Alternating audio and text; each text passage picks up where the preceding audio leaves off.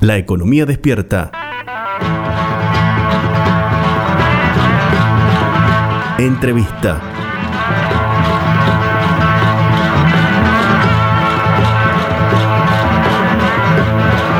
Estamos en comunicación telefónica con Gustavo Córdoba, consultor y analista político, director de Suban Consultora. Gustavo, muy buenos días. Javier Vicen y Laureano Martínez te saludan. Laureano Javier, un gusto estar con usted en este sábado. Bueno, gracias por atendernos. En la previa electoral faltan unos pocos días para las elecciones PASO y queríamos tener la oportunidad de dialogar contigo para que nos mm, ayudes a pensar un poquito eh, respecto a esta campaña, que, en lo personal la veo un tanto extraña, como una campaña muy atípica y con mucha apatía del electorado. ¿Coincidís conmigo? Sí, la pandemia además le agrega un toque dramático, ¿no? En tanto y en cuanto se verifica un desacople muy marcado entre las agendas ciudadanas y las de la política, ¿no? ¿Y cuáles serían esas agendas, perdón?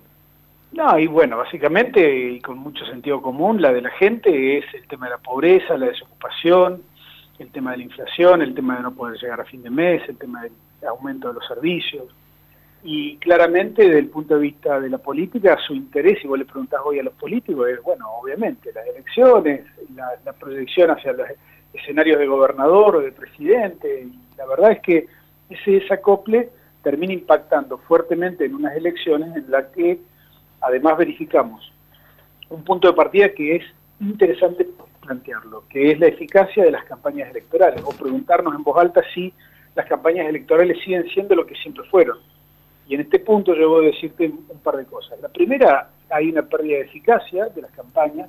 Antes vos tenías en una campaña electoral la posibilidad de tener un evento que modificase el rumbo o la tendencia previa de las elecciones, ¿no? 20 años atrás, por ejemplo, un spot como el de Randazo, ¿no? Significaba algo e impactaba y generaba alguna cosa. Eh, vos recordarás el spot de Randazo en provincia de Buenos Aires, ¿cuánto tiempo discutimos alrededor de ese spot? Media hora. Un día, sí, como mucho. minutos. Sí, sí, sí. Nos reímos, básicamente, o sea, no lo tomamos en serio. Eh, claro, bueno, porque evidentemente eh, la narrativa tiene mucho que ver con el contexto. Y cuando vos te apegás solamente al marketing político y no tenés en cuenta el contexto, pasa eso, ¿no? Ahora, eh, ¿por qué, Gustavo, perdón, pero ¿por qué pasa esto? O sea, que los políticos deberían, o por lo menos estábamos acostumbrados a que en las campañas políticas los políticos tenían en cuenta la necesidad de, los votantes para hacer campaña. Ahora, ¿cómo puede pasar esto? ¿Por qué? Porque algo cambió. Tenemos internet, tenemos redes sociales, hay un mundo que se ha digitalizado, una sociedad que ha evolucionado a formatos digitales en su forma de pensar, en su forma de investigar, en su forma de recibir información, mientras que la política quedó en blanco y negro, quedó analógica. ¿no? hay una incomprensión del mundo digital, hay una incomprensión del grado de interacción que tienen que tener la política con sus audiencias digitales y creen que un aviso en, Internet, en Twitter o en Instagram equivale a lo mismo que poner una gigantografía, es decir, solamente emiten un mensaje, no reciben. Y ahí hay un error grosero a mi, a mi modo de ver, porque la política cree que todavía está conservando privilegios cuando en realidad los ha perdido a todos. Pero bueno, esto es una cuestión de tiempo y evidentemente las campañas electorales también nos ofrecen un costado si uno analiza, por ejemplo, los porcentajes de victoria, ¿no? uno debe concluir en dos direcciones. La primera, en el, todo el continente americano, en el 90% de las elecciones, las tendencias electorales están definidas de antemano. ¿Qué significa esto? Puede variar mínimamente el porcentaje que sacan los candidatos, pero el que ganaba tres meses antes termina ganando la elección. Es decir, que el impacto de una campaña electoral para modificar eso es cada vez menor. Y por otro lado, si analizamos la Argentina, cuando vemos, por ejemplo, las elecciones de tono regional, municipal, provincial e incluso las nacionales, en el 85% de los casos se dan triunfos oficialistas, o reelecciones o continuidades. Entonces, la pregunta del millón que debemos hacernos es, ¿por qué no ayornamos las campañas electorales? ¿no? Porque evidentemente hay una falta de profesionalización, hay una falta de ajuste, digamos, a las metodologías que deberían trabajarse, con segmentación, con profesionalismo. Te voy a dar un ejemplo. Hoy se habla mucho de las redes sociales, pero lo que nadie sabe es que en una campaña electoral vos tenés que tener equipos específicos para Instagram, para Facebook, para Twitter, para cada red social necesitas diseñadores gráficos, necesitas contenidistas, ¿no? Eh, necesitas algo de investigación previa también. Y es un volumen de trabajo realmente importante que se complementa con el equipo anterior que existía solamente para difundir en los medios oficiales, ¿no? En los medios tradicionales, la tele, la radio, los diarios, que todavía sigue siendo importante. O sea, Gustavo, la apatía no es porque a la gente no le interese la política, al votante no le interesa, sino es por la forma en la que se comunica el político con los votantes. A ver, la apatía, obviamente, nunca le vamos a poder echar la culpa a la gente. El estímulo para el cual la gente interpreta eh, la política, me parece que ahí es donde falla la cosa. Es la política la que no entiende el contexto y creo yo que si vos analizás a la sociedad y te das cuenta que el 80% está con incertidumbre, con angustia, con ansiedad, la política no, no tiene la empatía suficiente para entender eso, bueno, ahí hay un problema claramente de, de entender lo que está pasando, ¿no? Digo, si yo priorizo como político que lo único que me importa es eh, disputar o resolver la disputa eh, en la oposición de quién es más líder, la reta o Macri, digo, y, no puedo hablar de la economía porque hace dos años atrás dejé una situación escandalosa en términos económicos en el país, bueno, ahí entenderás un poco y el gobierno también tiene el mismo problema, ¿no?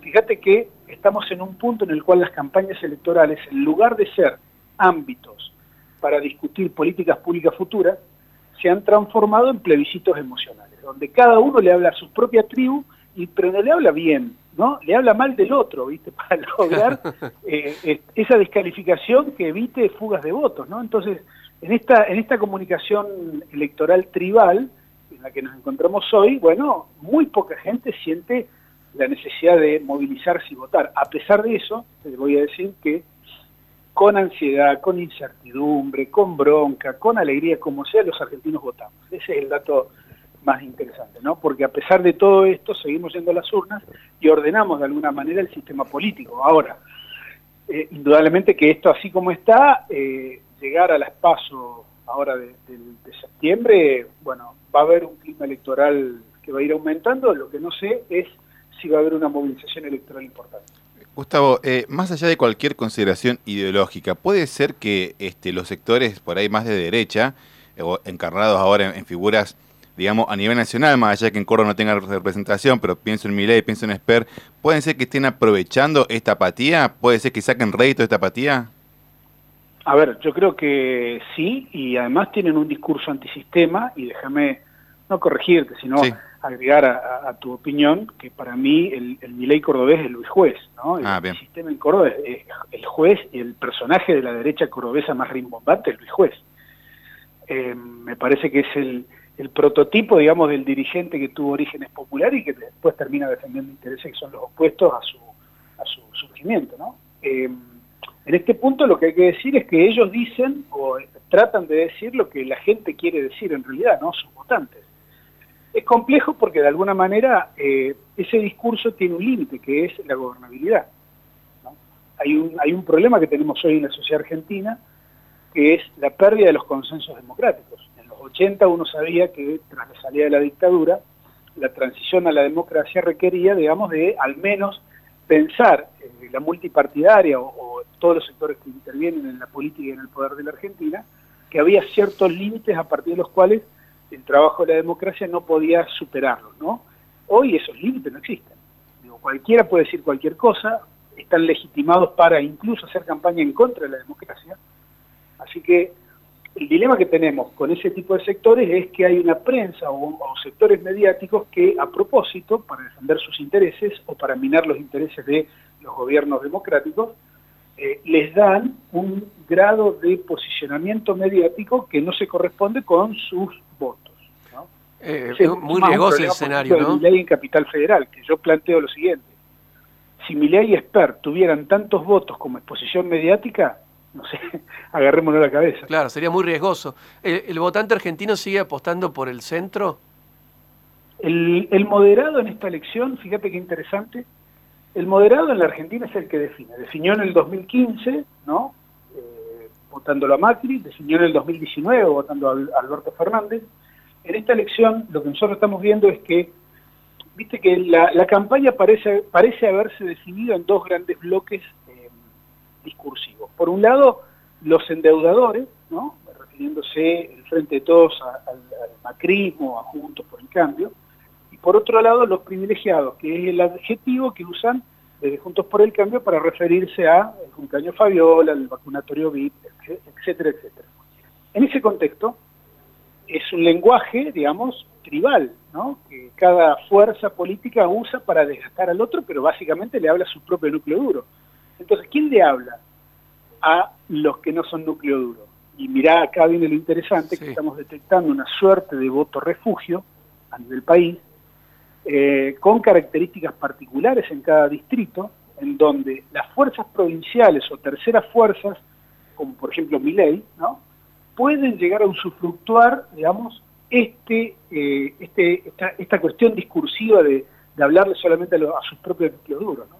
Eh, no te extrañe que en Córdoba, por ejemplo, Schiaretti se vea beneficiado de esa, de esa cuestión. Justo te iba a preguntar no eso. Te extrañe, ¿Cómo? Justo te iba a preguntar eso. Si no, te extrañe, por ejemplo, que no solamente Schiaretti en Coro se beneficie de esa situación. Eh, por ejemplo, Juntos Somos Río Negro puede beneficiarse, la renovación en Misiones también. Digo, en, aquellos lugares donde hay fuerzas provinciales o terceras fuerzas importantes, digo, es probable que haya un drenaje de votos, una merma del caudal electoral de las fuerzas tradicionales hacia, esas, hacia esos espacios. Y en Córdoba, déjame decirte, que si bien, digamos, hay competitividad muy extrema en la, primaria de Juntos por el Cambio, es probable, digamos, que el espacio Schiaretti tenga una, a ver, tenga la chance de salir primero, ¿no? En términos nominales. En las PASO, eh, Gustavo. Perdón, en las PASO. En las PASO. En, las primarias, sí, en las PASO. Sí. Bien. Y, o sea, es ¿puede ser un escenario de tercios el que se dé en Córdoba? Es probable, sí. Eh, de cualquier modo, yo creo que el Frente de Todos va a ser una elección que va a superar el 10%. Quizás no sea lo que ellos están esperando, pero van a tener la posibilidad de tener expectativas de que en la elección de noviembre yo creo que pueden tener un resultado totalmente distinto, ¿no? mucho más favorable, porque el contexto de noviembre pinta que va a ser mucho más favorable a los intereses del gobierno nacional, en tanto y en cuanto consigan, digamos, terminar de ordenarse con la campaña electoral y las acciones del gobierno. Es decir, voy a decir eh, para noviembre, más favorable. ¿Es, muy determinante la economía en ese escenario?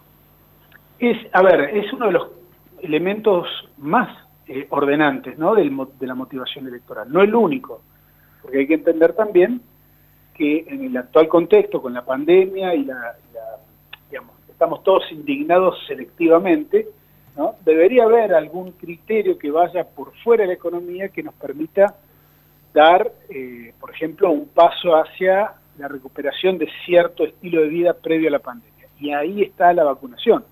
Me parece que es el elemento del cual hoy nadie habla, ¿no? pero me parece que cuando estemos en noviembre vamos a tener una situación, digamos, en la cual la mayor parte de la población argentina va a estar doblemente o triplemente vacunada. Y eso le va a dar un estatus al gobierno totalmente distinto al que tiene ahora. Bien, Gustavo, para, para ir cerrando, eh, a principio de la entrevista hablaste de que esta elección también, digamos, de medio término, servía o, funcionaba como, como, como proyección para, para la elección de gobernador o presidente. De esta elección en Córdoba, eh, ¿podemos hablar de una proyección presidencial de alguno de los candidatos? No, no, justamente decía que los políticos creen que sirven para eso. Ah, bien. Déjame desmentirlo, déjame desmentirlo con todas las letras. Perfecto. Digo, Puede haber alguna excepción en la historia, pero déjame elegir dos opciones de oposiciones que ganaron a los oficialismos las elecciones intermedias eh, y de un oficialismo que ganó la elección intermedia y en ninguno de los dos casos eso significó nada positivo ni nada bueno para ellos en las presidenciales siguientes. En Provincia de Buenos Aires, es el principal teatro de la política argentina en este momento, lo va a seguir siendo por, la población que tiene, eh, de Narváez y Sergio Massa derrotaron al kirchnerismo en respectivas elecciones intermedias, pero cuando fueron a las presidenciales siguientes fueron realmente un fracaso. No, no, pudieron, digamos, hacer valer el antecedente de yo gané la elección intermedia. Mauricio Macri, cuatro años atrás, de manera inobjetable, ganó las primarias en todo el país y en provincia de Buenos Aires. No solamente ganó, sino que Esteban Bullrich derrotó por tres puntos a Cristina Fernández. Este elemento no le sirvió absolutamente para nada a Macri dos años después, ya que las primarias presidenciales en provincia de Buenos Aires las perdió por 18 puntos. Entonces, ¿qué es lo que nos dan estas elecciones? Entonces, si no, no nos permiten posicionar, no nos permiten pensar en las elecciones siguientes, lo que nos permiten es, por un lado, ordenar de alguna manera y de, modo relativo los liderazgos en cada espacio político, ¿sí? Y no mucho más que eso. dar, resultados de apoyo o, de rechazo en términos plebiscitarios a la gestión presidencial y se acabó, ¿no? Eh, digo, lo digo en estos términos porque realmente uno ve que la política le pone a esta, a esta elección un montón de condimentos, un montón de proyecciones que no terminan más que ser deseos ¿no? o ilusiones. Pero la verdad es que es muy poco lo que nos ofrecen estas elecciones, y fíjate el, dato de color. Argentina y Estados Unidos son de los pocos países en el mundo que todavía sostienen estas elecciones intermedias. ¿No? Digo, en el mundo eh, a nadie se le ocurriría en tren de la gobernabilidad eh, diseñar elecciones intermedias cada dos años para generar una suerte de plebiscito intermedio de la gestión. Mm. Digo, en todo el mundo se hacen elecciones de cuatro años, tanto para los presidentes como para los eh, legisladores nacionales. O sea que se juegan otras cosas en definitiva cuando la elección es presidencial y no cuando es una elección legislativa. A ver, es lo mismo que en Río Cuarto. en la elección de intendente, cuando se votan temas locales, la agenda es local, los liderazgos son locales, cuando votamos temas nacionales son los temas nacionales, no se pone en juego absolutamente nada de lo local. Muchas veces la dirigencia pretende municipalizar una elección o provincializar una elección, pero yo déjame decirte que con los años de experiencia que tengo, eh, es muy poco probable que lo logren hacer. ¿no? No, digo que no haya ocurrido, pero eh, provincializar una elección nacional es algo realmente, es una proeza electoral. Gracias Gustavo por esta comunicación. Al contrario, agradecido Pasó Gustavo Córdoba, consultor por la economía despierta.